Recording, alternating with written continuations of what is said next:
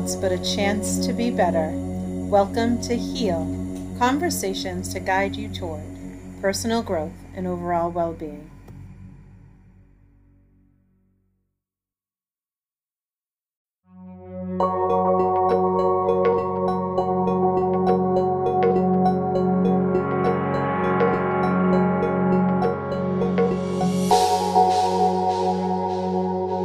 Here on Heal. Thank you so much for joining us. So we're on Zoom recording. Um, and I'm going to do one of my tangents. Sorry, I'm going to start the show by going on a tangent. That Zoom lady never said recording in progress before. She just said this meeting is being recorded. Mm. So that's changed. So, anyways, welcome to this episode of Heal. Britt is with me today again. I'm so Hello. excited to have my sidekick. And with us I know. What is the what? What are the odds, right, Jorge? so today we have um, a guest. Her name is Rebecca Seitz. She grew up in what she calls a toxic evangelical upbringing. And she has found her way out of that situation, knowing that it wasn't right for her. Um, and she has started her own production company. So let's welcome her, Britt. Hi, Rebecca. Hi, Rebecca. Thanks for having me. I appreciate it. So Thanks for coming up. Yeah, so excited to have you. I'm going to move my stuffed animal out of the way because he's I'm a distraction. stuffed animal. Though. Wait, hold on. Let me just take a pic. All right, take a picture during the podcast, Brittany. Sorry, everybody. Sorry, Rebecca. We really are. We really are semi-professional here. I believe you. I'm going to believe that all day long. okay. It's more fun this way, anyway. It is. So, welcome to our little podcast. Um, so, what I know of you is that you grew up in a very religious household and it became toxic for you. So, I would love to hear your story, where you yeah. came from and what it was like and what what made you decide to get out of it?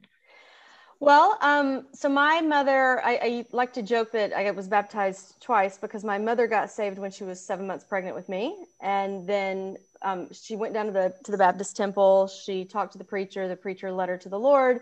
She went home, told my dad, and my dad was so mad that this had been done. He went down to the church to beat the preacher up. Ended up coming to the Lord himself. And so they got baptized in the church. And it just, obviously, I didn't know my parents before that, but I do know their friends from before that. And evidently, there was a radical change in their lives. Mm. They, they were very, very different people all of a sudden.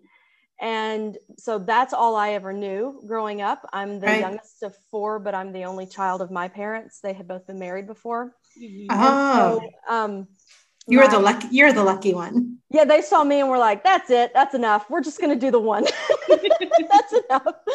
Um, so I had my my sister closest to me in age. My dad had adopted her, so it was uh, really like a, a two sibling you know household. My eldest two siblings lived with their birth mother most of the time in another state, so I, mm-hmm. I very rarely saw them.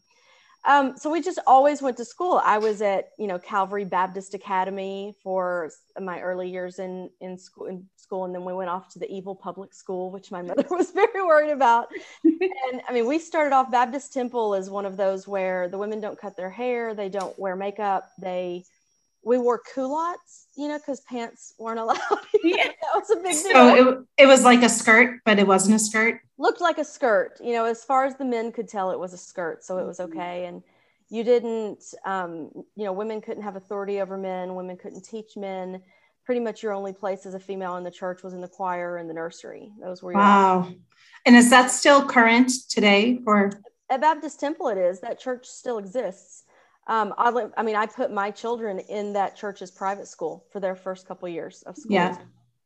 Uh, we did not stay at Baptist Temple very long. We eventually went into a Southern Baptist church, which um, is more liberal than a Baptist yeah. temple, but I mean, that's a relative term.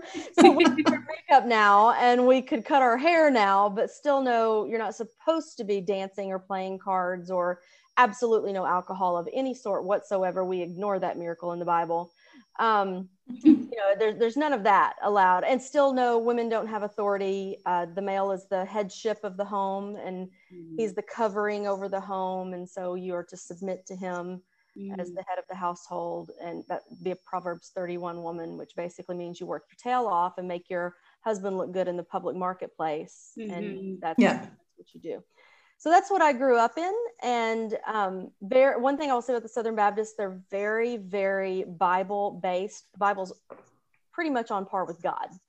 It is a God. And so I was in what, what are called Bible drills. Uh, it's where you memorize scripture. You, you know, I can recite a ton. There's a there's a scripture that says, "Thy word have I hid in my heart that I might not sin against thee." And the idea is that you're memorizing all this scripture because if it's memorized within you, you won't sin You'll have mm-hmm. the answers to everything life has to throw at you. Right. And you go to drills and you earn scholarship money to Christian colleges, which I did.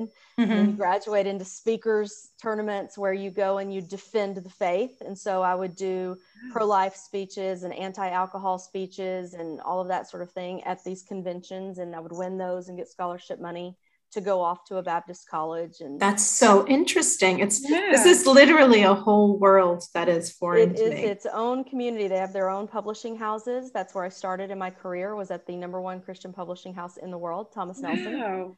And um, that's, that's so where I, start, I started in the Christian entertainment business, publicizing Christian fiction and trying to get it in the more mainstream world because it's shelved separately in the bookstores. Can I just make a side note? That's hard to say Christian fiction. Christian fiction. Yeah. It's a whole That's hard to say. Really, Christian fiction has its own interesting mm, thing. Like when I wrote my first one for a publisher, um, my characters went to a jazz club, but they had to drink tea. So it's yeah. that sort of a, you know, your characters can kiss, and that's about as far as it can go. And mm-hmm. so, yeah, there are a whole lot of things that you, I always say you have to go around your elbow to get to your thumb to write a story and stay in Christian fiction if it's going to be fiction. So yeah, yeah, it was a whole world. My entire professional and personal world wow. was wrapped up in being a Southern Baptist. I mean, I started a women's ministry at my church. Mm-hmm. Faithful Beth Moore. Um, Beth Moore is the big. She's the woman who writes all the Bible studies, and I was mm-hmm. faithful Beth Moore Bible study person. Held them in my home, all that stuff. Read the Bible through every year. Yeah, it was all wow. Of. Brittany, I'm sorry I never did that for you. it's okay. Brittany, you should thank her. Right now, you should thank your mom. no, I really do. Very happy. Uh, I don't know. I didn't give her a solid foundation, but go ahead. That's the thing, though. You know what? Um, I mean, in this country, I can't remember where I read the study, um, but there, there was a study of who are the most distrusted people in America, and they're atheists. And now that I know a lot of them, I'm like, that's it's really unfortunate because atheists, I think, more than anybody, I'm not one, but I, I like I said, I have a lot of friends now in that community. And mm. I think atheists, more than anyone, have given some real thought to why they are the way they are. Absolutely. They operate the way they operate. They should be trusted. They've thought it yeah. through. yeah. Well, at, at, least they're they're questioning, and I think questioning is really important. You can be you can be loyal, loyal, religious, faithful. You can be all of those things, but still question Mm. Um, but I guess some religions don't allow you to even question. So that's the yeah. sad part. I think that's kind of my thing is that, like, I've always been really attracted to religion because it's a sense of community. Mm-hmm. Where, you know, when you're growing up in a secular kind of community, there's not really, I mean, unless you get into like hobbies and stuff, then there's not really um, that kind of just there waiting for you. And I think it's different now because I think more people are growing up with these secular um, lifestyles. But, you know, when I was growing up, I used to like going to church because it was cool for me to like have all these people together, like singing the same song. And, you She's know, also an only child. yeah.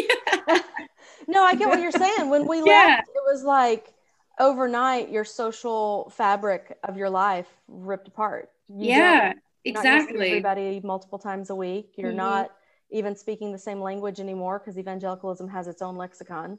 Mm-hmm. Um, you're not reading the same things. You're not listening, watching the same television, wow. listening to the same radio. Um, you know, the same bumper stickers on your car. I mean, it's you're not you're not going to the same in evangelicalism you know you don't shop at target you have you're supposed to shop at walmart because target um, has gay pride days and, and you're not allowed to support that and wow. you, you don't shop at home depot you shop at lowes because home depot supports right um, a gay a gay agenda as it's called in evangelicalism so you go to lowes so it even you know right down to where you show you don't drink Pepsi, you drink Coke for the same reason. You know, one gives to Oh, Planned wow. Parenthood and one doesn't. So you just, yeah, it, it's I'm gonna need that list so I can support the ones who do. um, it gets it. It's so exhaustive now. It's like, holy Moses, how does anybody keep up? It, Mhm. you know, that was one of those litmus tests for just how faithful you were. If if somebody came over and saw a Target bag in your house, then that's a problem.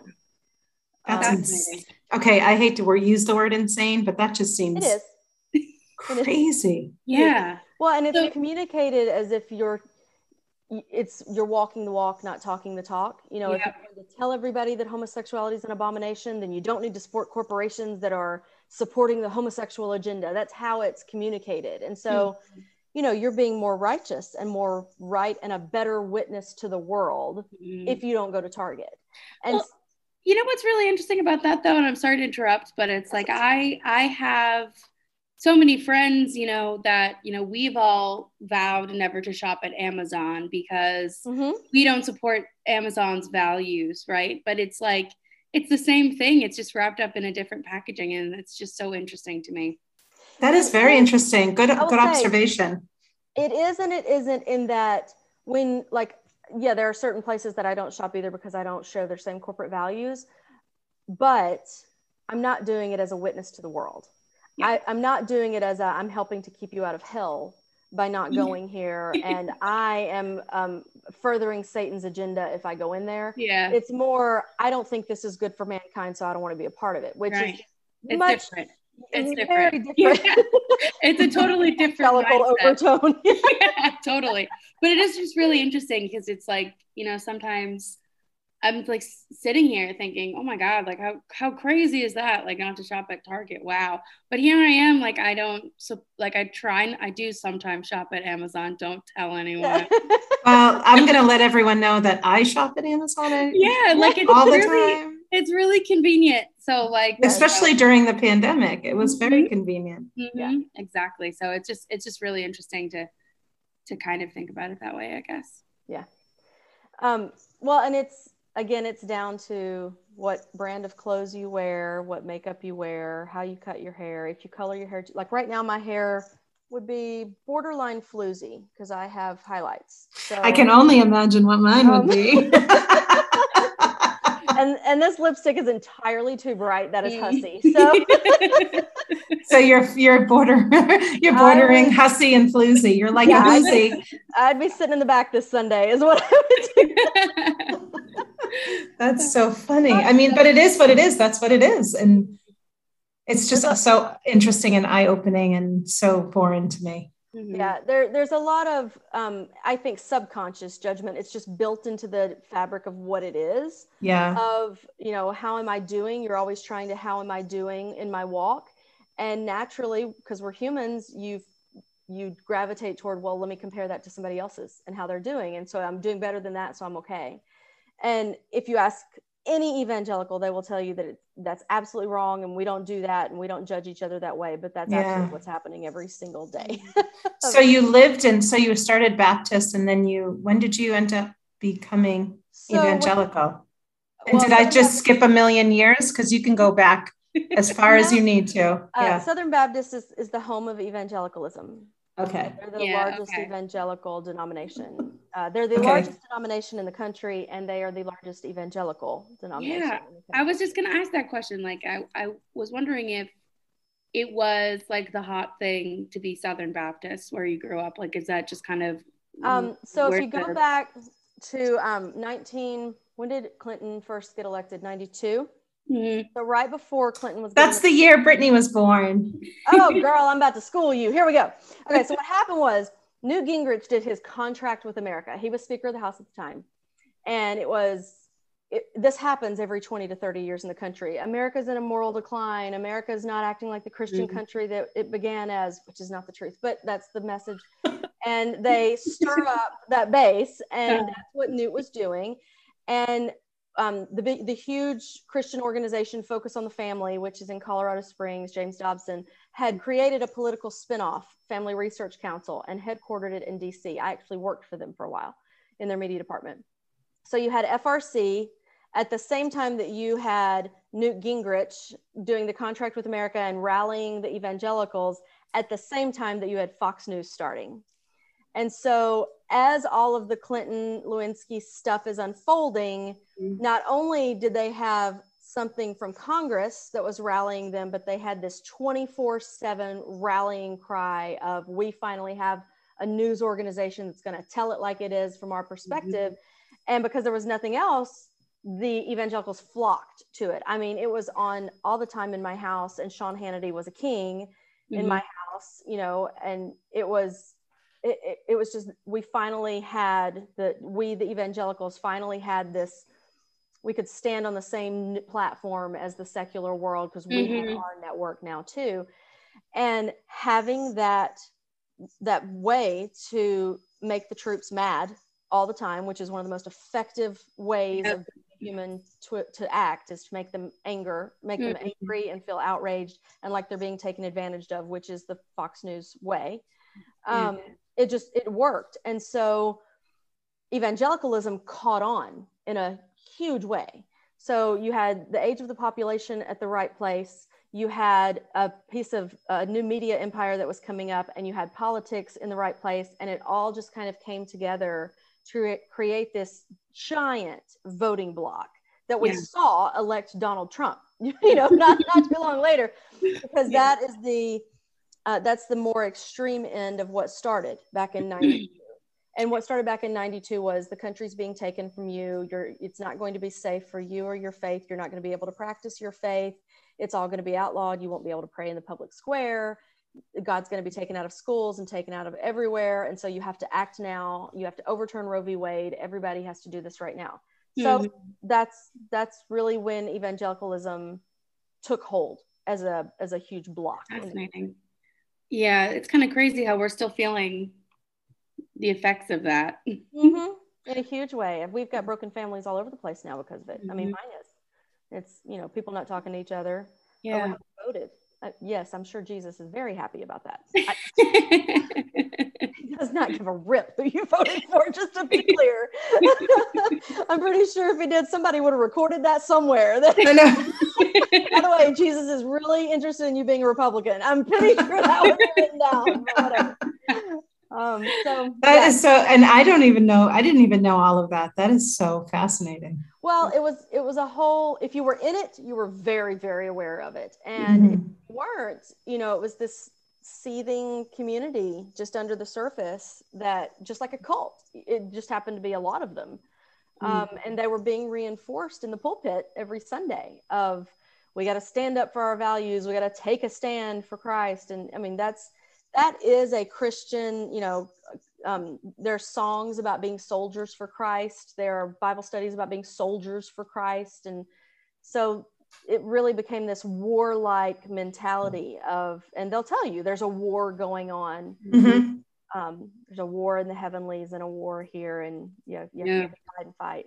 And then you earn your crowns when you're dead. And the reason for earning your crowns is so that you can lay them at Jesus' feet when you get to heaven. I'm not making that up. Listen, if I earn a crown in this lifetime, it is not coming off this right? head. Oh wait just one second. yeah, no, that's mine actually. Jesus has his. You can get this, right? You're like all powerful. You can get as many as you want.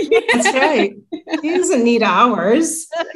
oh. Yeah, no, that's it's in Revelation that all the saints are in heaven laying their crowns at Jesus' feet. So you store up crowns. Mm this side of heaven so that when you see Jesus in the next life, you have something to give him. Oh, wow. Yeah, I, it's so weird when I say this stuff no, now no, out loud, and people are like, "Is that like, are you making that up?" I'm like, "No, it sounded normal at the time. It sounded totally." Well, of course, of course it did. Of course, yeah. You know, a lot of the things we do, even in the secular society, are very weird, and it just is normal because we've normalized them. So, I mean, it's it's the same everywhere, really.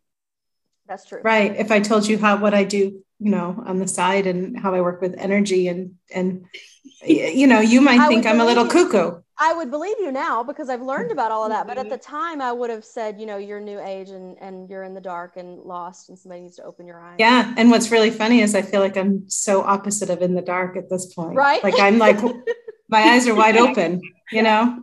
Yeah. That's so interesting. Mm-hmm. So, all right. So this back in '92, all of this happened. Um, mm-hmm. where what were you doing at this time in 92 so I, I was in junior high I was painting Bible verses on T-shirts and wearing them to school. Oh, I love it! I was I love popular. It. Let me tell you. Yeah. um, I mean, can I, I tell you? I had a baby at 92, and I was in 92, not at 92. I'm not 92. I was. Yeah, I think. Let's see. That was. I was an eighth grader mm-hmm. at the time. Yeah, I think I was eighth grade. Is that right? Mm-hmm. Yeah, yeah. I was an eighth grader. My sister was in high school. Mm-hmm. Nice. That's so crazy. Yeah. All right, go um, ahead and so then, you know, I I was in a small town in Tennessee where my family's had a farm for 250, 300 years. So wow, um, this is also baked into the fabric of you know the town. This is there are plenty of churches. Pick whatever you want, but the two big ones are the Baptist ones, mm-hmm. and you know then there are the others. You know, if you want to go and you want to be Church of Christ or you want to be one of those little ones, that's fine. But the if you want to be, you know be in the main community, you go to First Baptist or you go to Southside. And now they've got central, well, they've got central. So I guess they've got three big ones now. Although South Southside's gone kind of kind of liberal. So they might speak in tongues every now and then over there. You can't have that. Anyway, so it was it was just a way of life, you know, like you were saying. Yeah. It's you saw everybody on Sunday morning at church and Sunday night at church and Wednesday night for fellowship and and then you met in somebody's home for a Bible study during the week. That was your life. Wow. So you asked how I left. You know, I um, this isn't how I left, but one of the I, I had I moved away from the town as soon as I graduated from college. I went to college in that town, University of Tennessee at Martin, and I moved away the day after college graduation. And I had lived in DC to do my internship. That's when I worked at FRC. Um, so I had seen a little bit, but I mean, even at FRC, I was such a fish out of water there. All the other interns were Lutheran and Catholic and Anglican and Episcopalian. And I had only been taught they were the wrong Christians because they drink. And they wanted to go on our first night, they wanted to go to a restaurant that served alcohol. And I uh, very righteously told them that we couldn't possibly go spend FRC money there because people like my parents had donated their money to FRC. Mm. And they would be appalled to find out that we went into an establishment not that we were going to go order alcohol we weren't of age but that an establishment that serves alcohol that would be like going to home depot so we couldn't do that and it alienated me from all of the fellows everyone i bet were like what is this i was the first southern baptist to come into the program mm-hmm. and I'm, I'm pretty sure they didn't have another one no. that's just not so um you know i married a catholic man um he and he was very Catholic, um, but he left on my birthday with his third mistress. So that was kind of more proof of Catholic is not the way.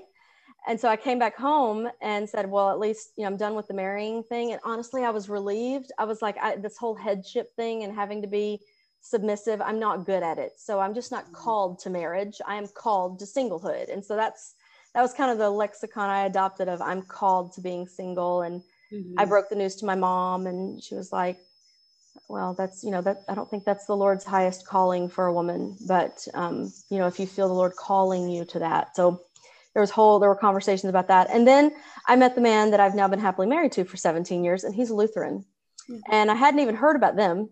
and so uh, he told me on our first date, he was like, you know, if this goes anywhere, you're going to have to be Lutheran. And I was like, cool. What do you guys believe? I was like, so I learned all about his religion and um, they drink. So I was like, I'm down. So because by that point I had figured it out, you know, what alcohol was. And I was like, wine, not a bad thing. Yeah, it's fun. And bourbon's even better. So oh, no. I took him home to, or I, I, I took him to meet my parents, and, and my mother's very first words to him were, So you're Lutheran? And he said, Yes, ma'am. And she said, So is that a cult? and what's amazing to me now is the irony of no no sweetie that's what you're in mm-hmm. but she legitimately thought he was in a cult and he had to explain to her that lutheranism you know predates southern baptist world and is much more closely aligned to the original church in the new testament and to the original teachings of jesus and she didn't like any of that um, and then we got married in the oldest Lutheran church in the Western Hemisphere to make it okay that he was marrying outside the faith. Mm-hmm. His family is very, very, very Lutheran. They are all incredibly, they're only second generation Americans, German Lutherans. Oh, wow. So it was a big deal that he was marrying a Southern Baptist girl. Um, so you asked me, just fast forwarding through all of it, you asked me why eventually I walked out. Um, I guess the marriage helped with that. Well, so he and I became non-denominational. I had I had worked when I first moved to Florida after college graduation. I went to work for a megachurch in Orlando, mm-hmm. a non-denominational megachurch, uh, Northland. Joel Hunter was the senior pastor at the time, and that really is still the only church that I would ever say has has got it right in terms of here's how we take a philosophy, our religion, and go out into the world and make the world better for us having mm-hmm. learned these things. He's Joel used to say, you know, you can come in here and you can learn, but don't get comfortable in here. You're supposed to be out there doing things. Mm-hmm. Um, and I really took that message to heart because that's not what I had been brought up. It was you come in here to prepare for battle and then you go out there and fight. That's what I had been taught. Yeah. Mm-hmm. Um, so you know we kind of bounced through non-denom world and southern baptist world ourselves uh, raised our children in southern baptist world they were baptized they professed faith and were baptized in southern baptist my, my daughter eventually was baptized in lutheran church we had moved down here to florida for that um, but what happened was i was still reading the bible through every year in southern baptist world you have to accept that the bible is 100% god breathed god inspired the inerrant word of god there is not one thing wrong in it there are no mistakes in it, and every single word of it is applicable to modern living.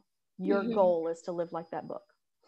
And I had been doing that my entire life. I was 38 years old, and I'd been doing that. You know, I professed faith when I was six. So I'd been doing it for 32 years. And in the Bible, there are some contradictions. There just are. And mm-hmm. every year I would explain them away uh, and just, you know, keep reading past it. And just that's just something I don't have enough faith to understand yet. Mm-hmm. Yeah. Uh, because in in evangelicalism too, if there's anything wrong, it's your fault, never yeah. God's. If anything yeah. goes wrong, it's your fault. Not God's never held accountable for anything. This sounds so much like Scientology in a sense, where yeah.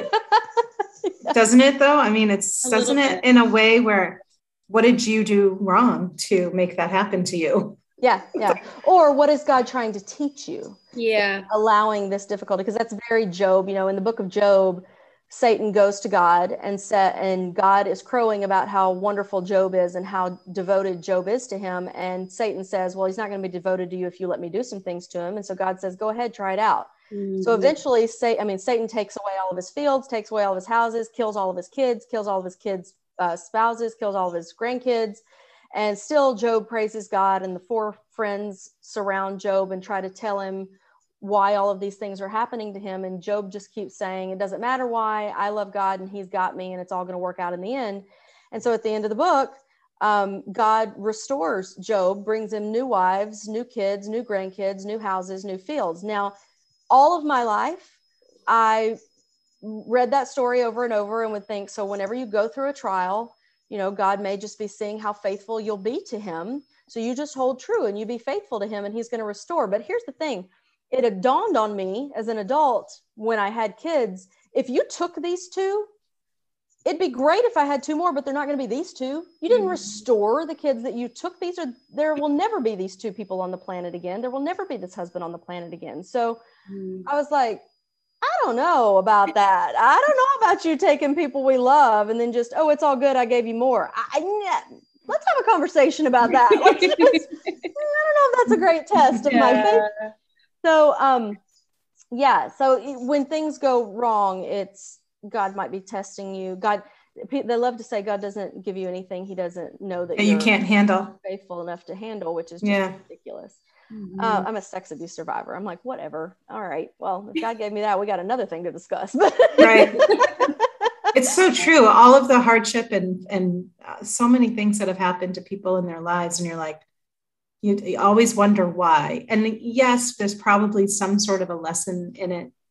And when you get to the point where you're able to reflect on it and not be so hurt from it, yeah, perhaps you have bettered your life because this happened. Perhaps you have stopped drinking and you're healthier because something happened. But I don't know. Bad quote once that was like, yeah, you know, maybe I'm a better person because of all this that's happened to me, but imagine what I could have been if all of this had never happened to me. So it's almost like I, I do strongly I believe though that it does yeah. make us stronger uh, because mm, of oh, your yeah. mindset. So if you go, if you, it does make you stronger if you choose that. Like I learned, if you choose to look at it that way. Yes. You know, I um, used to question though, if God is in control of everything, including who and what we are, then, I mean, I just look at it as a parent myself. If, if I had all the ability to do anything I wanted to do at any given moment with just a thought, which is what you're taught God is. He just has to think it. Uh, and then he speaks it into existence, and it's always a he. Um, I would come up with another way for my children to learn to be strong than harming them. Mm-hmm. You know, I just, you've got limitless power and all you could come up with was let me smack you in the face and maybe you'll learn something kid. I mean really? That, was it. that was the highest and best that you got? I just okay um maybe we should talk about that for a second. I don't know. Maybe there's another way. Right. Um, thank you baby. So true. What ultimately led me to walk out was i was i was doing my daily bible reading in the morning like i always did. And uh, I got to the part where David takes the census. And in it, the Bible I used to read through every year's chronological study Bible, and the way that that's arranged, there are things that repeat in the Bible in different books of the Bible. Um, the chronological study Bible puts all of the events in chronological order. Mm-hmm. So if something's covered in First Samuel and also First Kings, you'll see it right there side by side in the chronological study Bible, whereas you won't in the traditional Bible the, the normal Bible that people are taking to church every day or whatever. Mm-hmm. Well, when you read the two accounts of David taking the census, in one of them it says the Lord told David to take a census of all of Israel. In the other one, it says Satan told David to take a census of all the fighting men of Israel. And the reason this matters is because David does the census wrong, makes God mad, and he kills every single man that made himself known in the census in Israel. So it was always one of those things that I was like, I feel like we should probably figure this out, but you're not allowed to because the Bible's perfect and God breathed and God inspired and God's had his hand on it through every iteration of it. So it's all exactly what God meant. And that day, because we were also going through some really just one on top of the other difficult things in life that God was not showing up to help with. Mm-hmm. Um, and I don't mean like the kids were being ugly. I mean, people were sick and dying jobs were being lost. I mean, it was it was things one thing on top of another. I literally closed the Bible and I pushed it away from me, and I said, mm-hmm. I, am just not going to make an excuse today. It it's wrong. It messed up, mm-hmm. and I sat there for a minute thinking about it because that was such a massive life shift. I, I honestly I expected to be hit by lightning and killed. Right. Right. No, like jo- all joking aside, I can't yeah, imagine. Just angered God. right. Um, there you go. There goes your covering, your hedge of protection mm-hmm. about you. You don't have that anymore because you've displeased the Lord. and what's that going to mean for your children and your household? Because you're the female, you're the life nurturer, you're, you know, you can't protect anybody anymore. And so it's interesting. I, you know, I've, I've learned about all kinds of different ways of life now. So I know about um, being a green witch now, and there's so much of the green witch way wrapped up in the female Christian lifestyle, and it's just it's it's fun. I don't know what I know that. I don't even know what that is. I need to know what the green witch is. Oh, green witches are very um, in tune with nature and the energy oh. around them sounds so bad, but it's so not bad at all. It sounds horrible. It's like I have nothing to do with witchery. No, just understanding the energy of the planet. That's really what yeah. I, I might actually be. I might be a green witch, Brittany. I have a. I have I a book. I can, alarm you. This one right here. I think it's still down here. This this one. Yeah, yeah, yeah. This one will teach you all about it. green witch. I've seen that somewhere this is where because i you know i just explore a lot of different ways of life now to learn from them mm-hmm. and i don't mm-hmm. feel guilty for doing it anymore i don't you know Good. feel like i'm walking away from somebody who could smite me for doing it so so this is one of those books that um, came highly recommended to me i have a friend who is a green witch that actually i was her manager in christian publishing and had gotten her a book deal that where she talked about leaving being a witch and becoming a christian and then yeah. she went back to being a witch so she when i came out uh, that I was leaving evangelicalism, she reached out to me and she said, Oh, I felt so guilty that I haven't been able to tell you. But anyway, so that day I pushed the Bible away from me and I I said to myself, I was walking up the stairs thinking, Do I need to go tell Charlie, my husband, what we're doing here. His dad was nearing the end of his life after seven years of really ugly Parkinson's disease. That's why we mm. moved to Florida was to take care of him, mm. help his mom with the care. And he had just been, I think at that point, he had been laid off of his very, very cushy job and was trying to decide if he even wanted to stay in the industry. He'd been in for 20 years. So we had a little bit of upheaval happening. Yeah, yeah totally. And um, I thought, I'm, I'm not going to tell him initially. I'm going to give myself one year, one year of freedom from this. Wow. And you even you even knew at that point that you needed quote freedom. Yeah. From it. I was like, so you felt imprisoned by it. Yeah. You yeah. Could, you have to well it's it's another thing you're taught in evangelicalism is to take every thought captive. So you're constantly monitoring your own thoughts for sinfulness or for a betrayal of the Lord. And the second that you encounter a thought that is not worshipful of the Lord, you have to take that thought captive and rebuke it.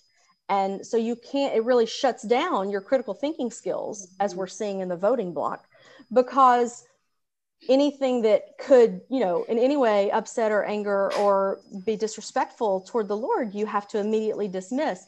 So you're not allowed to think through, well, who really told David to take the census and when did that get messed up? You know, maybe we should correct it. I don't know. Well, that's an idea. So um, I thought, yeah, I'm going to give myself a year to have all the thoughts and, and I'm going to write them down. I won't show it to anybody.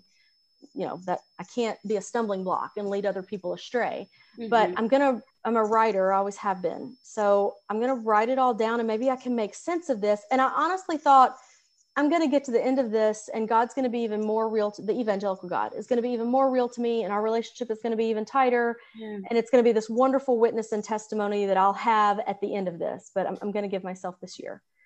And then um, I started writing about it. A couple weeks later, I told um, a friend in the business, and uh, he was i felt like he would be a kindred spirit. I had just been watching him at conferences and hearing some of the things he would say in the discussion. because i was on faculty at all these conferences and we had you know faculty late nights and all that. And i said hey can i tell you something? And i i told him and he was like oh thank god there's another one. Oh that's good like, for real? And he said i really love to see what you're writing. You know if you need somebody to bounce things off of you're welcome to show me what you're writing. And i would show him what i was writing and he, like he would he would give me things to think about too. Like one day he said you know what um what bothers me in evangelicalism is we're never allowed to hold god accountable. You know when our kids die or horrible things happen or for you know all the kids who died today for not having enough food to eat on the planet he created somehow everything that goes wrong is our fault. Mm-hmm. and everything that goes right is his fault. And it's just it's frustrating all the time that you can't hold him accountable for creating mm-hmm. something that's broken Mm-hmm. And I was like, let's explore that. So he would give me ideas. He would give me um, freedom to think through the really hard ideas that you're not allowed to think about when you're in the faith, and much less say out loud. And so I was probably about four weeks into it when I came to my husband. I had stopped mm-hmm. praying every night with the kids before bed. Yeah. Uh, he, I was having. Oh, that must have been so strange. It was really weird because uh, yeah. we prayed every single night. Right, right and all of a sudden it was daddy's going to lead you in prayer. I'll read i'll still read your story but daddy's mm-hmm. going to lead you in prayer. And then so he knew something was up. And so you know i came to him and was like look it's the david census thing babe. I just can't i just can't let it go. I just can't let it go this year. And he was like what are we talking about? Because lutherans don't know bible the way southern baptists know bible. What are we talking about right now and so I showed it to him and I was like, that does not say the same thing, right? One says Satan, one says the Lord. Those are polar opposite beings. Mm-hmm. And but but are they? I mean, according to Southern Baptists, Satan didn't even, he still doesn't exist in Judaism. So no, entirely made up being, but whatever. Um, so yeah, so I, he said, okay, well, you know, do what you need to do. I had always been, while, while my husband was the head of our household, you know, I had been much more involved in the faith as a Southern Baptist. So I kind of led that part of us in terms of we're going to do this Bible study now, or we're going to, you know, memorize this passage now, or we're going to whatever. Mm-hmm. So suddenly that was gone in our house. And he's trying to deal with his dad's dying. He's very close to his dad. He's mm-hmm. trying to deal with his dad's dying and what's he going to do for his career as the breadwinner? Because you're also not allowed to be the breadwinner as the female in the household. Mm-hmm. So he's mm-hmm. struggling with that too. And um, then his dad died and you know, we're standing there. We were there when his dad passed, and mm-hmm. we're standing in his dad's bedroom, and he just looks at me and he says, "This would be a whole lot easier if I believed that he was in heaven and we were going to see him again." And I hadn't figured out what to think about any of that yet, and mm-hmm. I it, it just tore me up like no like no death ever had before because in Christian world, death's not allowed to be a real breaking of of um, a fellowship with each other. It's it's okay. I'm going to see you again in just a few years. I'll join you in heaven. We'll find each other. Everything will be okay. Mm-hmm. So everybody will say when someone passes, "I'm so sorry," but in the same breath they'll say, "But you'll see him again." Mm-hmm. So there's not like really an uh, ability to sit in your mourning the way that there is in some other religion. Like even in Judaism, you get to sit yeah. in mourn. That doesn't exist. There's no, you know, they're they're in the ground almost as soon as they're dead, and you're moving mm-hmm. on. Um, and so for that, it hit, that was the first death that really I was like, how do you process that? You know, what mm-hmm. happens next? And I delved into what does everybody else say happens next? Because I couldn't fathom a being that had that big of a presence would just be gone completely. Right. So that's actually when I started learning about energy. awesome. That's perfect. That's perfect. Um, and we're going to stop we're going to stop right there because we can continue this conversation on the other side of our break. We're going to take a awesome. real quick real quick break. We'll be right back. and we're back from our break. Thank you for coming back everybody. So we were talking about Rebecca's journey out of her religion and now where she is. I would love to hear um, what Okay, so you got out of and you stopped praying with your kids. That's where we left off. See, I almost forgot. Yeah. yeah. Um, it's a good so thing I was I, paying attention. so then I had the challenge of I'm, I'm working in Christian media. I was working yeah. in the mainstream world, but from a place of a Christian in entertainment. And that is, while it is not actually true, I had been taught, you know, how Hollywood is a cesspool and they hate Christians. It's not actually the truth, but they hate Christians and so um, I would have these meetings with people who supported the the organization that I was the head of, and I would feel like I was lying all the time. You know, yeah. they would, they'd pray before we ate, and they would talk about the Lord's leading and talk about you know the Lord in our lives and all that. And I just wouldn't say anything. I wasn't oh you know I wasn't out loud lying, but I thought this person thinks I'm on the same page with them, and I'm mm-hmm. not. And I mm-hmm. just all my life have had a massive inability to operate in anything but out loud authenticity. Mm-hmm. It really it makes for a difficult time sometimes, but it's just I think maybe it's because I can't remember what I haven't told to whom. So I'd rather just tell everything to everybody all the time and then there's no I don't have to keep up with anything.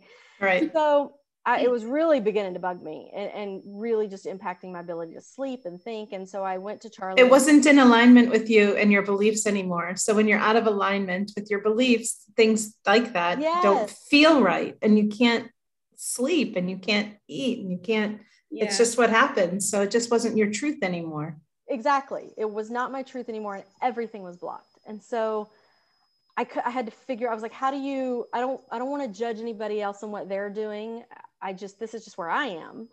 And at the time, I was like, and I could be like massively wrong about all of this. I was in this searching journey, I still am in this searching journey. And so I said, Charlie, how can I like make the announcement, you know, that I'm out, that I'm coming out? Was it's it was really that kind of you know energy that we were talking about. And I said, he said, well, you could just tell a couple of those people that you know, tell everybody else what's going on in, in the business. And I could, but then it's going to be like a game of telephone. And by the time it gets over, they're going to have me a lesbian who's left you for another woman. I mean, you just, it'll just morph into something that it's not. So mm-hmm. I said, why don't, why don't I do this? You know, I'm a writer. Why don't I just write where I am and post it somewhere? And there will still be the rumor mill. It's still going to happen, but at least but it's in writing to go see what I had to say for myself. Yeah. So he said, Where do you want to put it? And I said, I absolutely 110% do not want to put it on my company website because what if I'm wrong and I'm killing all my client, you know, all my client relationships. So he said, uh, I said, Can we just, my, my husband's a techie. And so I was like, Can you just grab a URL that, you know, won't be associated with anything and we'll just post it there and I'll direct everybody. Most people follow me on Facebook. So mm-hmm. I was mm-hmm. like, I'll just put it on Facebook and it'll go from there. And he said, Sure. So I did not want the URL to be what I was not, like ex evangelical or, you know, not evangelical, because I don't, I it it bothers me when we can't define things from a positive place. Yeah. So I thought about words and I said, you know, see if something like free evangelic or free evangelical is available because I don't feel like I'm completely walking away from everything that I've been taught. That I think there's a lot of wisdom in the Bible. Yeah. But I, I'm not evangelical anymore. And so he went and looked and free evangelic was available. So he bought it and I posted my missive that I was coming out, that I was out and had been for a while and that I didn't know where I was going, but I was going. Mm. And I put it on Facebook and it was a massive storm for wow. a while afterwards. My phone blew up, my inbox blew up. Um, a lot of people were hurt because I had been, you know, a pretty vocal proponent of the religion. I'd been doing media for it. I'd been speaking at conferences all over the country, Hollywood conferences and stuff like that. And it was you're our girl in Hollywood and all that stuff. Yeah. And um, they felt betrayed, and I understood that. You know, I didn't like where I was either. I just needed to be real about that's where I was. And mm-hmm. so, but then also what started happening is people would reach out that were still in those Christian publishing houses and they would say, I am so with you. I, I am following you. I can't, you know, I can't put that out there publicly or I'll lose my job, but just know I'm over here cheering you on, you know, mm-hmm. go find out for all of us. That's awesome. And so um, then the number one question we were getting because keep in mind the man is the head of the household and he's the spiritual head. Number one question, well, what does Charlie have to say about all this? so, well, that's really the only person that matters, right? He's yeah, he's supposed to get me back in line, right? Right. You know, he's my covering.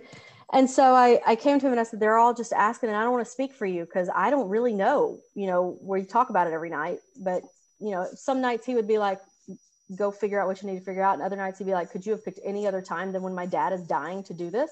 Yeah and so I and my brother-in-law had been diagnosed with brain cancer, so we were dealing with that as well. And both huge believers, huge believers, both men. Um, and so I said, you know, I feel like you need to tell him yourself. It's okay wherever you are. I feel like you're going to have to say something. You know, I don't want to speak for you. And he said, I'm not a writer. I'm not going to write anything, but I'll record something with you, and we can release that as like these podcast things everybody's doing and that was our first our first episode of Free Evangelic was what does Charlie think? he told everybody. I what's so funny is I just got the chills. Like, why did yeah. you just get the chills? That's right. I think that's awesome. It ended up being a cool thing because Charlie's degree is in anthropology. Mm. So, you know, he's steeped in knowledge of, you know, ways of the ancients and stuff like that and archaeology. And so he's it's been so just wonderful to have him on the journey because when I'll say, you know, like I was saying earlier about, you know, women in cultures at the time that the Hebrews were forming, um, you know, they were revered as life givers and life nurturers. And the archaeological record shows that. And you're never taught that in evangelicalism, but he knew it. And so mm-hmm. I would come to him and I would say, Did you know the snake was a sign of life? And he would go, Yeah, dear, I did. I'd be like, Why didn't you tell me that? Do you know how much guilt we walk around with being the ones that ushered sin into the world? And he's like, you you walk around with guilt over that like yeah it's mm-hmm. we caused adam to fall and that's the reason all the bad things happen in the world is because we caused adam to fall and we broke the world the perfect world god made so yeah so that's the kind of stuff that we talk about on the podcast now is um so if god made women women then how, well, how did he allow us to break the world why did he allow all of that to happen well the funny thing is didn't god send the snake as well yeah. But he uh, here's the thing that gets me. The the cop out answer is always, well, God gave humans free will. I know, I know, I know. I actually so knew that. That's on you. you chose not, and all the repercussions are on you. And so you want to look at it and go, that just seems so very, very manipulative. Mm-hmm. Of I'm going to give you the ability to choose something that's going to harm people forever. Yeah you're not going to have any capacity to understand that because you're the first two human beings. so have fun, enjoy your garden. I mean, it just doesn't, it makes absolutely no sense if you're trying to give an image of a loving God who loves the, what he's created. But neither does the mm-hmm. mass slaughter that he all the mass slaughters that he orders in the old testament. So it just doesn't make any sense. It just doesn't when you step out of it. Yeah once you start pulling on one string there's just all they all start following yeah. yeah and you're like what is happening right now? None of this makes sense all of a sudden you're not praying with your kids anymore and you're quitting your job all of a sudden you're like, um, who am I? Like, what am I about? Right. I'm not about winning this fight every day that I go into the secular world and fighting a battle for Jesus. If I'm not doing that, what am I doing? You're because you're taught. Okay, so so there's a book called The Purpose Driven Life uh, that came out. Warren, what's his last name? That's wonderful that this stuff is starting to finally leave my brain years yeah, later. Good but anyway, it's it was a huge bestseller in the Christian world, and the idea was that your your to be an obedient follower of Christ, you need to uncover what special talents and skills He's given you and put those toward use in the kingdom, and that's your purpose. So you live this purpose-driven life. Mm-hmm. And so, you know, I had spent all that time. I'm a storyteller, and so my purpose is to use stories to communicate the truths of Christ. Mm-hmm. And suddenly I didn't have that purpose anymore. So it was like, well, why do you get out of bed in the morning? I don't know. What's what does any of this mean? Why is it even here? Why, mm-hmm. What am I supposed to be doing? So yeah, there was a whole lot of that fun existential angst that normally you'd go through as a 16 year old, and I was 38 with two kids. So yeah. yeah. That was a good time.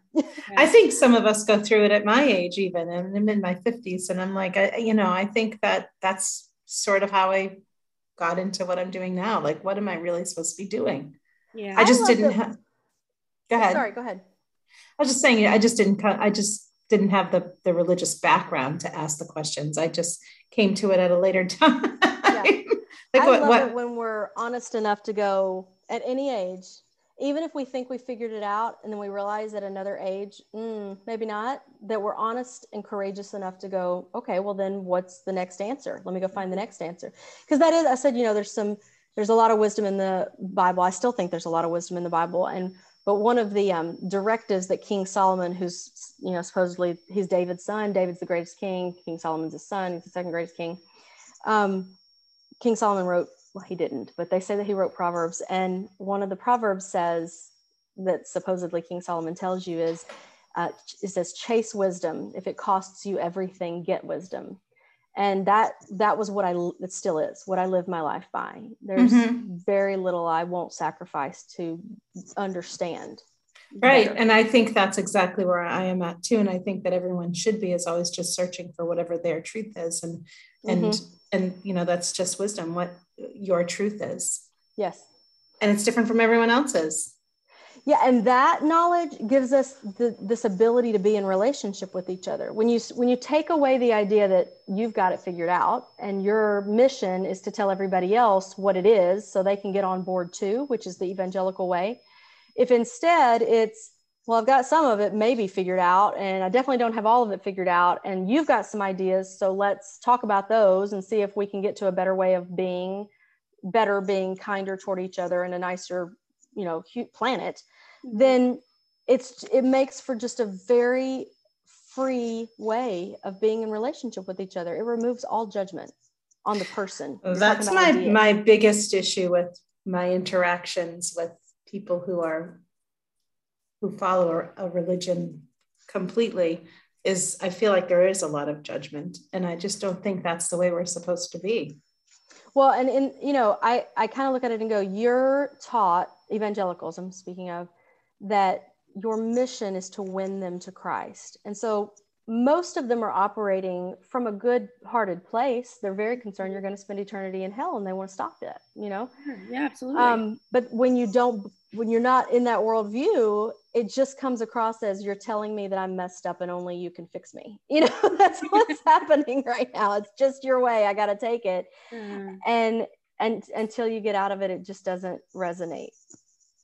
So how long did it take for you to make the decision? And you say you escaped the this toxic um, there religion. There, yeah. Go ahead.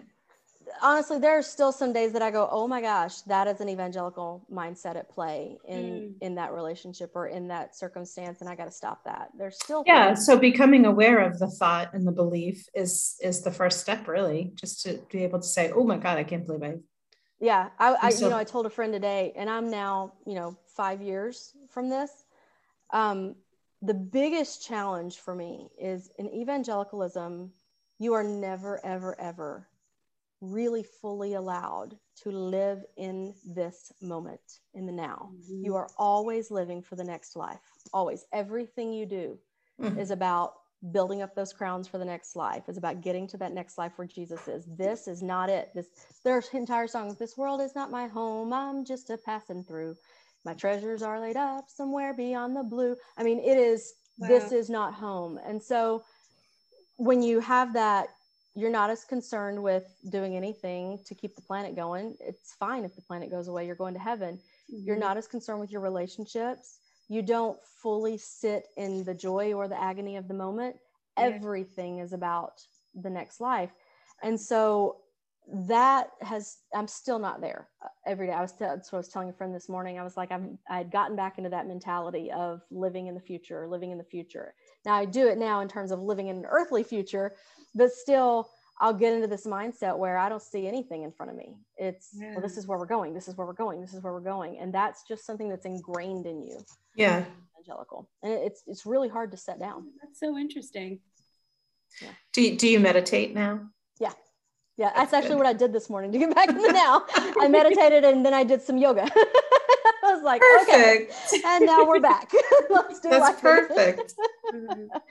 yeah. So now, so let's fast forward to now. So you, when did you start your production company? And again, it's called. I'm just looking at my notes to make sure I say it correct. One C Story Network, and that is yours. You started. That's mine. That? It's one C um, because there's only one C in my Rebecca. So I figure.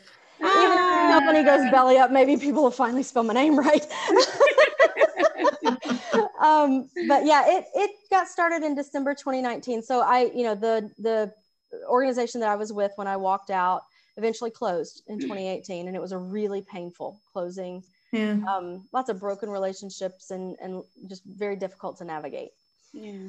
Um, so that so a blessing in disguise. It was. It was. I can say that now. I mean, at the time, yeah. you know, when everything you've spent your life building is gone, it, and you're, you know, you're 40 years old and everything you've built your life terrifying your entire life is gone and you've got two kids and you're trying to figure out if you're even supposed to be a business owner. Are you a leader or was that just something you thought was a talent the lord gave you? And it, you question everything.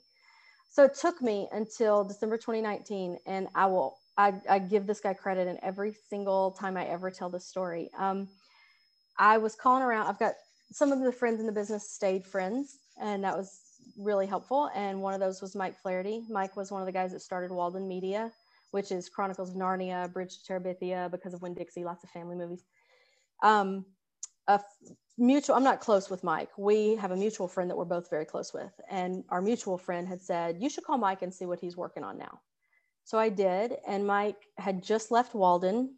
His movies at that point had earned $4 billion at the box office. So, I mean, he was leaving on a high note. I'm and sure Brittany Brittany probably saw every single one of them. and he, they're good movies. I mean, the man made good movies. Yeah. Um, and so I called him and I said, well, okay, well, you know, I, am sure you've heard what's going on with me, Mike. and he was like, it's fine, it's fine. Because he actually had been, I had brought him down to Naples and he had been a headliner at one of our events at the mm-hmm. company. Mm-hmm. And so he said, um, he said, I'm getting into podcasting. And I mm-hmm. went, why are you going from the movie industry to podcasting? I didn't, the only thing I knew about podcasting was that little one that my husband and I had. So it wasn't like a, you know, we weren't doing it to be a thing. We were doing it to answer the questions people were asking me. And he, so he introduced me to what it was as an industry. And I, I learned about Gimlet, you know, selling to Spotify for $200 million and all of that stuff. And I said, okay, so um, something he and I have in common is we like to be in on the ground floor of things. Yeah. And so um, he knew that. And so he was like, it's like the early days of TV, you know, all the networks are forming and the stars are being made. You're good, you know, if you want to put something together, you could do that.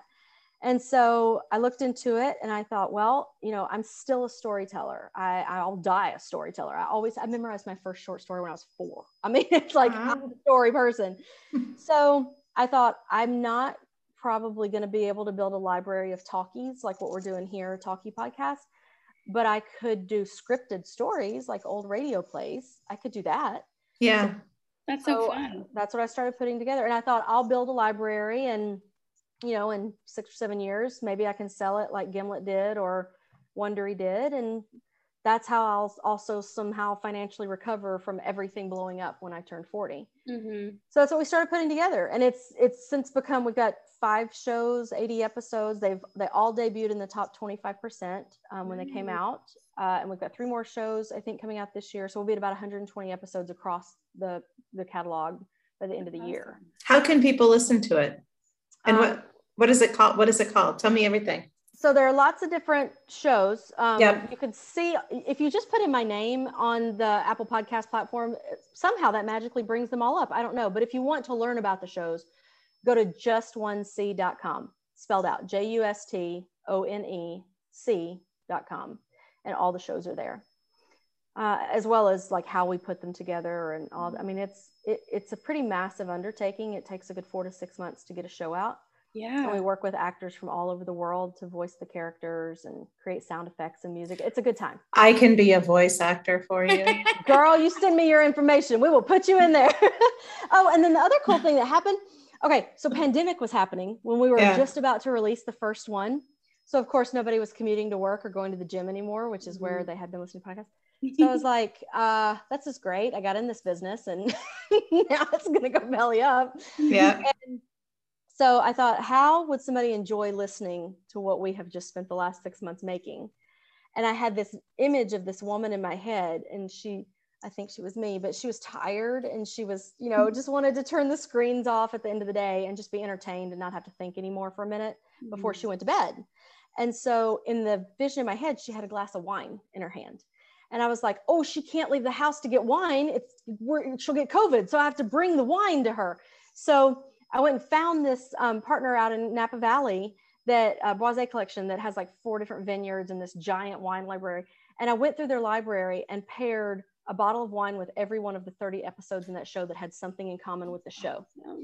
And I called my attorney and I was like, I don't think we need to get this mixed up in the in the podcast business because it's very different and alcohol comes with all kinds of regulations and legalities and I don't want to put, you know, the podcast library in jeopardy. And he bless him, he goes, Rebecca, that's like one of those stupid, simple ideas that people make millions of dollars off of. We should patent that. And I was like, okay, let's patent it. So we patented it. And then we, it's got like six trademarks and a patent now and all that. So we, it's called Pod Pair. So we've paired, it, we pair food, drinks, hobbies, and other consumables with our shows. That's and awesome. It's things like the last one, the one that's, um, it has one more episode in the 12 episode of season one that releases next week and it'll be done releasing called Grandma Rambo. I hired a painter. She painted an image from the show. I had that digitized and turned into a puzzle. And you can work the puzzle while you listen to the show. And so I was like, anything to get you further into a story, yeah. I'm down for. So that's, that's so what we do cool. now. I love that. Yeah. you know, because when I listen to podcasts, I'm usually doing like some sort of craft. So, like, I made earrings a lot last summer. This summer, I'm kind of more into paint by numbers. So mm-hmm. I'm like, that's like my, that's what, you know, like I'm doing my paint by number. I'm listening to my, my shows, my podcast. Oh, you gotta check this out. You could do a puzzle. I haven't thought about doing a paint by number. That's a good idea. It really is. Cause Brittany, yeah. Brittany has, but Brittany also was doing tons of puzzles though, Britt. You were doing puzzles for, as well. Yeah, for a while. I should do a paint by number. So the one of the ones that we're working on right now, and honestly, we've had to push out its its release schedule because of trying to figure out exactly the pod pairs. It's a murder mystery. Mm-hmm. seven episodes, and your pod pair box is a clue kit that you put together the clue while you're listening to the episode to figure out who done it. Yeah. And then at the end, if you figured it out, you come to the website and put in which character you think did it. And if you got it right, you win a prize.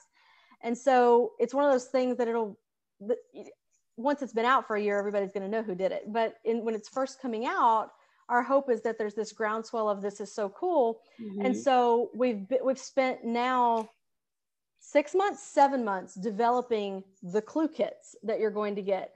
And honestly, I call I went to the creator. I didn't write this one. I hired a writer to write this one that I used to be his manager in Christian publishing. I was like, hey, I don't write murder mysteries, you do.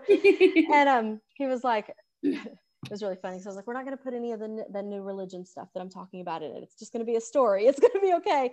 And he said, um, I, tro- I went to him about a week ago and I said, I think let's just do puzzles because these clue kits are driving me bonkers. And he's like, no, we have to have clue kits that you put together. So it's taking a hot minute, but that's could the clue kits somehow be a puzzle that you put the puzzle together and there's a, your clue? Yes. Well, his his thing. Uh, I don't know. I'm going to say this, and I don't know if I'm allowed to say it, but the thing is that you you get these six clue kits, and at the end they all come together to make one big, and you got to recognize what's happening among mm. all of okay. them to really get where you're going. This is so interesting, isn't so it, Britt? It's, yeah, it's really it, like that's why I hired him. He I first met that man at Northland at the non at the non-denominational church where I worked. I married I met him at the Married Young Adult Ministries event where he had written the murder mystery night for Whoa. the event that night. And it was so convoluted, none of us figured it out. I quit after four hours. I was the last couple standing, and I was like, you know what? I mean, I'm pretty smart, but I give up. Yeah. He was like, well, if you had seen on the mirror in the bathroom, there was one little mark of red lipstick, and that was letting you know. I was like, oh my gosh. Yeah, I'm glad I quit. We were going to be here too. that is so um, cool. I, I tell me again. So if someone goes to justonec.com, they can see all the shows and the pairings. Yep. So how do they find your podcast? Is it all the podcasts are on all platforms worldwide. Okay. You can, and it's not what is it called? Just one They're all seat? different shows. So uh, oh, making, see, yeah. Okay. So the um, first step, someone would go to your just one c.com and see all the shows, and then they can find them and listen to them. Yeah. Think okay. of it like this: just one C is like NBC yeah. Or yeah. abc and then yeah. you have to know gray's anatomy and scandal yeah. you have to know. Yeah and just find it. Okay. Cool. All right. That's so cool. And we do have two talkies. We have two now. We still have free evangelic that my husband and i we only release one episode a month because i can't fit more than 24 hours in a day yet. Um, a guy in the bible did that. He was able to hold back time for a second so they could but i haven't figured that out. Um, so we only do one episode of free evangelic a month. And then we also I have a teenager and a tween, and uh, they had been in private Christian school, and we pulled them out and put them in public school here on the island. And the first, I live on an island off the coast of Florida now. And when they came home the first day from school, I was like, "How was it? You know, did you find some friends to hang out with? And how was everybody?" And um, both my middle schooler and my high schooler said, "Well, my whole new friend group is trying to figure out if they're boys or girls." And my kids didn't know that was an option.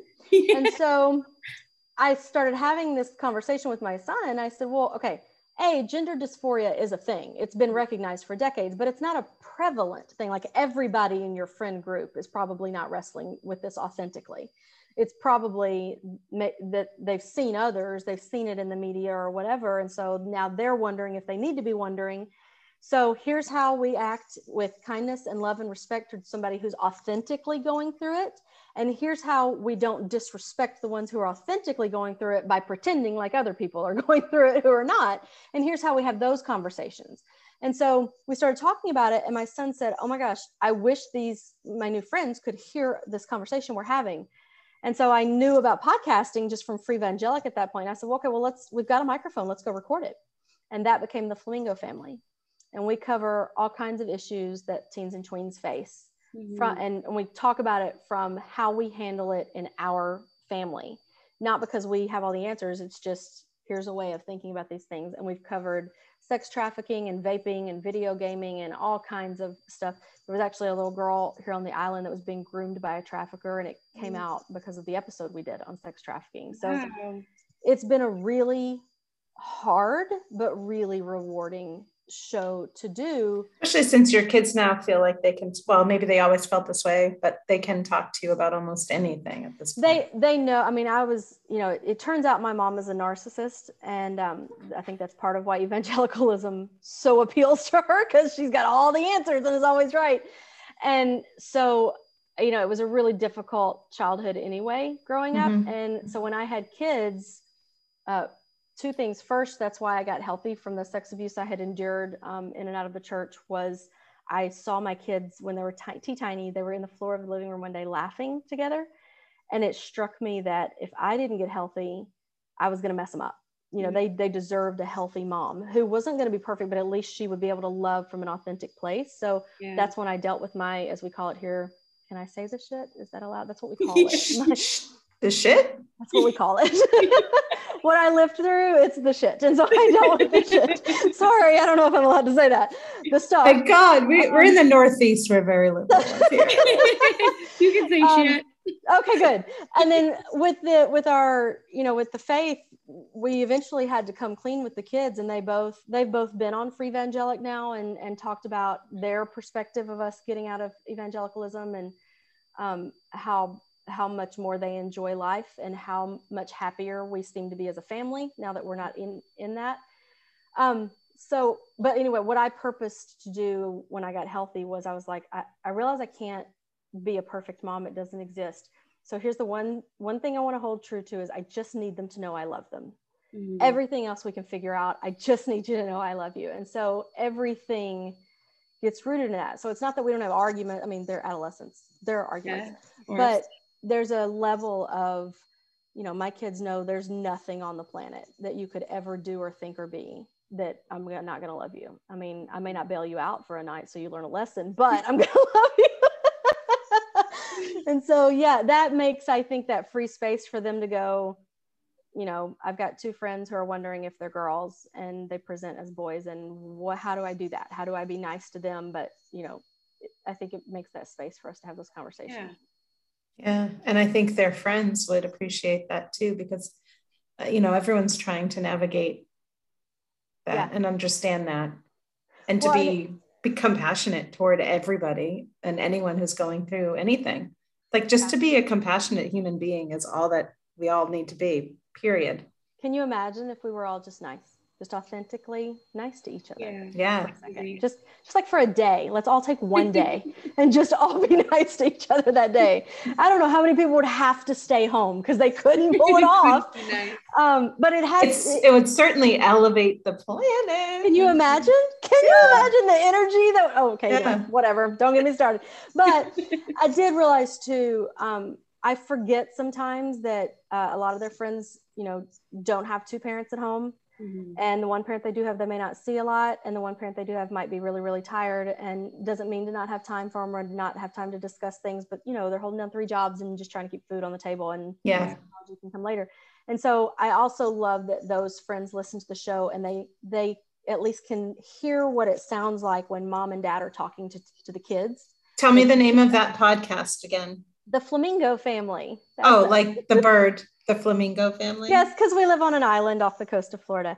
And now we have a fifth flamingo. Um, my sister passed away last year of breast cancer. She was only 45. My and, sister was 41 when she passed. She had oh, breast cancer too. I'm so sorry. Same it's, to you. Thanks. Um, I mean, it's really hard yeah, to go through. That'll make you mad at God too. Because uh, mm-hmm. she was the wife of the brain cancer patient. They both they've died within a year and a half. What the hell is what? Where do they live and what's going on there? Like you see where they spray all the all the fields nearby with God knows yeah. what, and everybody's yeah. breathing it in. And and there's there are no the only grocery store is a Walmart, so hmm. you know there's so no hard. clean clean living yeah, there at all. That's really um, but she has two grown children who were still living at home, and my niece is moving down here to live with us. Oh, and so she is a part of the Flamingo family now too. She's 22. Oh, good. Or just turned 23. Whoo, sorry. Um, she's 23. that's a that's a great perspective to add to the bunch. It's if so she is she yeah, is she going to be on the podcast? Because I feel like that would be a great. She's in it, and good. she is still Southern Baptist. So now she is not my generation Southern Baptist. Some of the things I tell her, she's like, Aunt Boo, we do not believe that. And I'm like, girl, we did when I was coming up. and she'll be like, like homosexuality is not an abomination, Aunt Boo. And I'm like, do not tell your all that or you will get a sermon. Do not bring it up at the dinner table. Yeah. So yeah, it's, I, you know, I think she'll be a, she's a little more, she needs to get out of that town. what she needs to do. Yeah. So she's, she's on the podcast um, now with us most times. So we have a 12 year old, a 16 year old, a 22 year old, and then us old parents. That's awesome. Yeah, I love that. That is great. It's a good time. It's a good, good time. So, all right. So let me just make sure that I got everything, and then I'm going to ask you our three questions. So okay. they can go follow your um, your pod pairing idea. Yes. So they go to justonec.com and they and it's all spelled out. So just and the word one and then the letter C. Mm-hmm. Um, .com. I'll also put them in the podcast notes, but they can find your shows and they can see a wine pairing and a food pairing. And what was the other pairing you said? So we've done chocolate and joy is around holidays. So there's a Christmas gift box, a Valentine's gift box, and a Mother's Day gift box. And coming soon are baby and wedding uh, episodes, and that's like a small town charming story, like a hallmarky almost story. Yeah. Um, Making the Cut has wines. Grandma Rambo has a puzzle. The uh, there's one that we're doing called um, Heal Me, and it's a woman who has chronic pain, and she's learned about journal, journaling your way through that to rewire your brain. So it has a journal that you can buy the journal and journal Ooh. with her on the show. I love that. So, and then we have the clue kits that are coming with uh, the password murders. And so um, I'm trying to remember what else is coming. There's so much. Um, oh, oh, one of the cool ones that, oh, am I, I'm not allowed to talk about that one. yet. That's okay. That's okay. That's all It's really cool. It has to do with baseball. It's so much fun, but I can't. Okay, okay. That's It's coming okay. in the spring. Perfect timing. Okay. Yeah. And then you have the two podcasts that people can tune into, one being the Flamingo Family, and that sounds like it's for families with um, young children up to maybe even early 20s now. yeah. Um, so just talking about topics that may be difficult for families to talk about. Yeah. They get to hear your family discuss it. So I think it's great. Um, and then the other is free free evangelic. yes. Okay.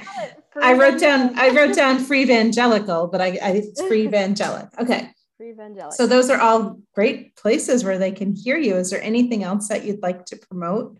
Give any books or anything? I mean, if you Google my name, don't get confused because I am a writer. Um, you know, I'm, I'm a story person. So yeah, there are. I have about ten published books, and I've written some TV, and so you'll see all of that if you Google me. That is me. Don't get confused if Yeah. you Google me. But you know, these days I'm really just focused on building the podcast library. I love it. couple of- A couple of the shows are in development as TV and film now, so that'll be coming. But right now, today, just go listen to podcast shows. just start there.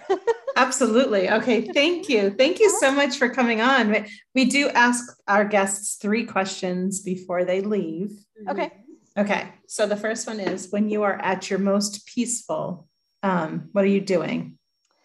Well, I live at the beach. So, my most peaceful, I am early morning. There are no tourists on the beach in the early morning here because we're on the Gulf side. So, they all love the sunsets. So, I love the sunrise. Nice. So, early morning on the beach with a journal. And usually, my son is with me. He'll be out on his paddleboard and I'll stay on shore for a minute and then join him. Nice. Do you paddleboard? I do. I do. Love it. Because if you go in the morning, the dolphins are out feeding. So, you can go out with the dolphins. And there is nothing like being on a paddleboard with a dolphin swimming I around you. Know. Oh just- my God. I, I don't.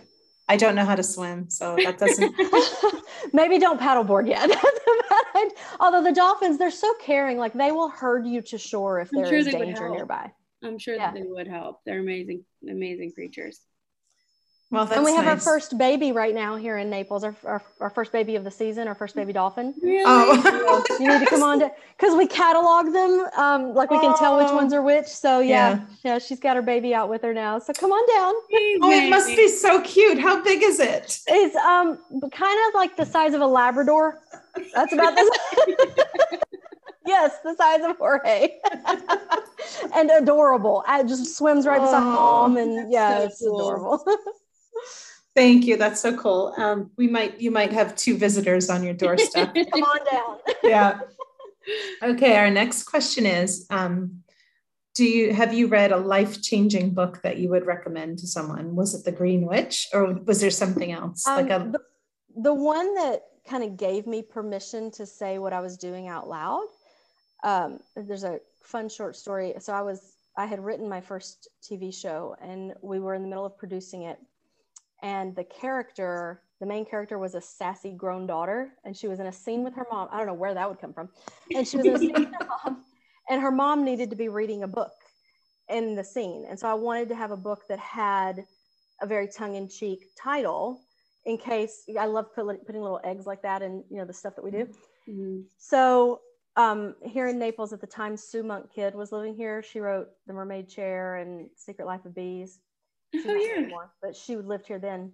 Mhm. I thought that would be fun if we put one of Sue Monk Kidd's books in here and then we could have her out to set. And so I started looking through her titles and she had a book called The Dance of the Dissident Daughter.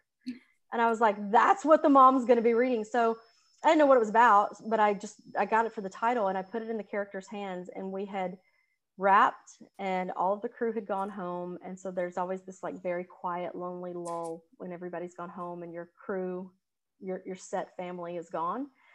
And I had read all the books in my house. And so I went, I was going through the props that were left over in the boxes because I was like, there was a book we had for that show and I haven't read it. So Dance the Dissident, Sue Kidd is um, a pastor's wife. And she's, she's very well published in Christian publishing. And Dance of the Dissident Daughter starts out uncovering all of the ways that um, femininity, the power of femininity, has been removed from us via the church. And I thought if she, as a pastor's wife, is allowed to say that out loud, it must be true. so that set me off on, you know, a whole. I spent two years, I think, delving into, well, if we're not what the church says we are, then what are we as females? What's our history? So, uh, do you not find that extremely interesting that that was the book that you picked because of the name, and then you read it and you were like, "This is life changing." Yeah, changing the universe my life. will take care of you if you let yeah, it. It'll bring you just what you need. absolutely.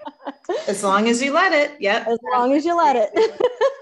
okay, now here's our last question. If money wasn't an object, what would you be doing? What I'm doing. That's what everyone says. I'm gonna, take that question out of here. Well, here's the I would be doing more of it, uh, and I'd be doing mm-hmm. it from a bigger house so that I could have more people over at a time to do my dinners. Um, mm-hmm. But I will say the thing I would be doing that I'm not able to do right now, it's actually something that we are in uh, an investment round to do. Um, here on the island, we don't have a place that high schoolers and or creatives can gather. Um, you know the high schoolers can't because everything is a bar and creatives are very siloed so like all the painters over there all the writers over there all the you know they're all very siloed. And i have for years held creatives dinners in my home where i would have um, kind of like the algonquin club what i envision it was. So i'll have like a director a choreographer a writer and a painter all around the dining room table and it's just it's so cool. The conversations that happen and what they make you know as a result yeah. of being together just getting those kinds of brains together and so I, I have this desire to open up um, a 1C here. 1C, that one will be O N E S E A because we all live on 1C. Yeah. Um, and it's going to be a hangout place for the high schoolers and the creatives to come and do what they what we've been doing at my house for several years because I can't put everybody in here anymore. Um, and that's you know it's a it's a few hundred thousand dollar endeavor. So uh, we're in fundraising for all of that. So if, I, if money were no object i'd be going ahead and working on that too right now. Right sooner than later because yeah. you just yeah that's so fabulous. It sounds like a great place. Yeah. i would love to be there. Well it's kind of one of those things we're building a recording studio in it with one way glass so that you can watch us make the shows. And so it's also i think going to be one of those places like the teenagers who are listening to Flamingo Family will be able to come and hang out like they're hanging out at our house. Yeah. But my introvert self will not have them in my house. yeah. That's always good. So yeah, and I put my niece, my niece and her best friend are moving down here and they're going to be running the day to day for the store. Unbelievable. That is so fabulous. Brittany, we're moving to Naples. We're going to go down. home. Come on down. That's what I'd be doing if I had all the money in the world right now. And, and, once again, I we come from the Northeast and a little bit south of Boston, and I hide my Boston accent terribly. So if you ever need a voiceover with an authentic Boston accent, I will call you. I um, can I, I can pull it out. You can pull Are you in Boston? Like no problem. Are you guys in Boston? No, so I am about, I don't know, 30, 40 minutes south, and Brittany is in Rhode Island, just about 20 minutes away from me. Yeah, I'm in cool. Providence, Rhode Island. It's it's so funny because everyone in the Northeast is so close to, to each other. You yeah. can go anywhere in New England within a day. Um, so my, I'm in a different husband, state, but I'm very close by. my husband's best friend is outside of Boston, like you, is like 45 minutes away. He works mm-hmm. in Boston and commutes. Mm-hmm. And uh, Mike Flaherty's in Boston, the guy from oh, oh, Flaherty. of course, of course Walden. This and then, Walden is yes. Walden on, yeah. And then our mutual friend that I'm very close to, and he's very close to, but Mike and I aren't close. Close. His name's Steve. He's a he's a television director, and um, Steve is from Boston, and I think he's moving back up there. So it's like all all good roads lead to Boston. Uh, yeah, yeah, we're not we're not so bad. We're not so bad. There's, I mean, there's good people. There's but yeah, there's other people, but there's some birds here. But you know, as always, yeah. anywhere. That's true. Oh, Rebecca, it really has been such a joy to get to know you and to I've learned so much today. I know that those religions exist. I just was never indoctrinated. Uh, indoctrinate is that the right word? That is yes. the right word. Yes, you have found it. I have a master's degree. Um, Me too, but not in religion. me either. Um, you know, we I, we didn't grow up that way. So to hear, uh, I, I want to call it extreme, the extreme values of just how different it was. I mean, Brittany, I I raised Brittany, but I feel like she and I probably shared the same sort of beliefs as far as religion goes. We didn't really practice, mm-hmm. you know. So to hear your story is was just amazing. It's amazing, yeah. and it's a, it's a different world, right, Britt? Yeah, it's great. It's good to have that kind of perspective. I think you know. Um, yeah. Which is why doing this podcast is so fun. You know, you learn so much about you know pe- people that you probably never would have gotten the chance to talk to. So it's really cool. Thank you. Yeah, thank you for enlightening us. And uh, I absolutely love your pod pairing. I love all of that. I think ah, it's the coolest you. idea. Uh, I hope you yeah. get some more guest customers up here in New England. Thank you. Yes, please. yes, please. You know, I think with evangelicals, I'll say this um, because they they are the big voting bloc for Donald Trump, and to if you're on the outside, it's confusing, right? Like you look mm-hmm. at it and mm-hmm. go, how could any logical, sane, kind human being, what, like how, just how, mm-hmm. just how?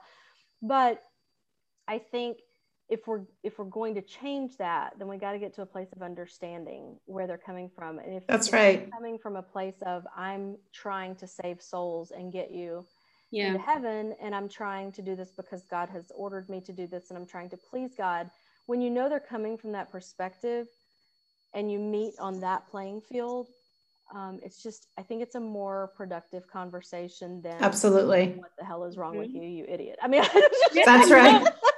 absolutely, totally true. And it's possibly? so interesting because this topic has come up even recently. You know, between me and my friends being like, like why why do like we were like why do christians like feel like everybody needs to be christian why is that yeah and i didn't know how to answer that question but i guess when you think about it you know, from the perspective of of what you've been taught as a Southern yeah. Baptist, it's like, yeah, if you had the the mindset and you thought you had the power to convert people so they didn't spend an eternity in eternity in hell, like you're really you're you helping be, them. Yeah, you would be kind of pushy about well, it, right? So you're mandated, you know, scripture says, Go ye therefore into all the world, preaching and teaching the gospel, baptizing in the name of the Father, Son, and the Holy Ghost, and lo, I'll be with you always. And that's Jesus mm-hmm. speaking.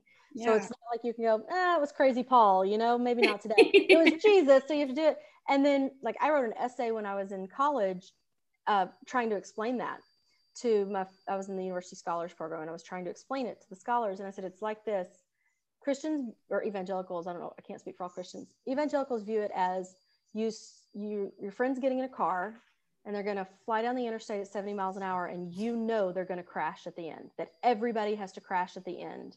And you're trying to put a seatbelt on them and they're fighting you about mm-hmm. putting a seatbelt on and saying they don't want it, they don't like it, they don't like how it limits them, they don't like how it takes away their freedom, but you know you're going to save their life. So you keep having the argument to put the seatbelt on them. That's what they're doing. That's that's the mentality you're coming from. Mm-hmm. That, the evangelicals are coming from of I'm trying to save you. Mm-hmm. And it just comes across as you're wrong and going to hell and I can't. just so interesting. Well, I know that I'll be with great company when I'm there. right? I'm like, mine will be the loud street. Sorry. Uh, no, it's just it's it's so it's really limiting and sad when you when you really drill down to it. Of mm-hmm. it's it rob the evangelical lifestyle robs you of so much of life, and it, that is so antithetical to Scripture because another thing Jesus said was, "I've come that they may have life and have it abundantly." Yeah, and I just want to look up and go, "That's not what you guys are doing." Right, right, mm-hmm. right. It's so interesting yeah. Well, thank you so much again, yeah, Rebecca. It really was so awesome. Yeah, this is uh, great. I, I cannot wait to go listen to some of your podcasts and watch some of those shows and oh, and, and, figure all that stuff out. Um, well, send I, me your stuff so I can put you on a show. well, I really am not an actor, but um, okay. I have I've taken plenty of classes though. There you go. That's all you need. I took acting 101 in college. And there you go. I did that too. I took drama 101. There you go. I was in a couple of plays for it. Mm-hmm. Yeah. I have a I have a resume. there you go. If you've got a strong director, they can pull it out of you. Yeah, of course. My very first show was um, Dead Giveaway. I was a dead body. there you go. So you're fantastic at this. yeah. And you lay very, very still for your scene, right? I did. And I was wrapped up in a blanket and I couldn't breathe because people would see me breathe. It was awful. It was nice. awful. I was very claustrophobic. Uh, See, by comparison, this would be a breeze. Yeah. Yeah. Talk. I know. and breathe. I, you have to talk and breathe in my show. well, again, I keep saying thank you, but I'm really going to end it this okay. time. Thanks and for having me. absolutely. And Brittany and I, well, we'll be back in just a couple of minutes. Thanks again, Rebecca. Uh-huh. And here I am. I am back. Just came back to say one more time thank you so much for joining us. We are so excited that you enjoy this podcast and keep coming back for more. We can't wait to see you next time. But until then, may you be happy, healthy, safe, and live a life that's filled with ease. Thank you. Bye.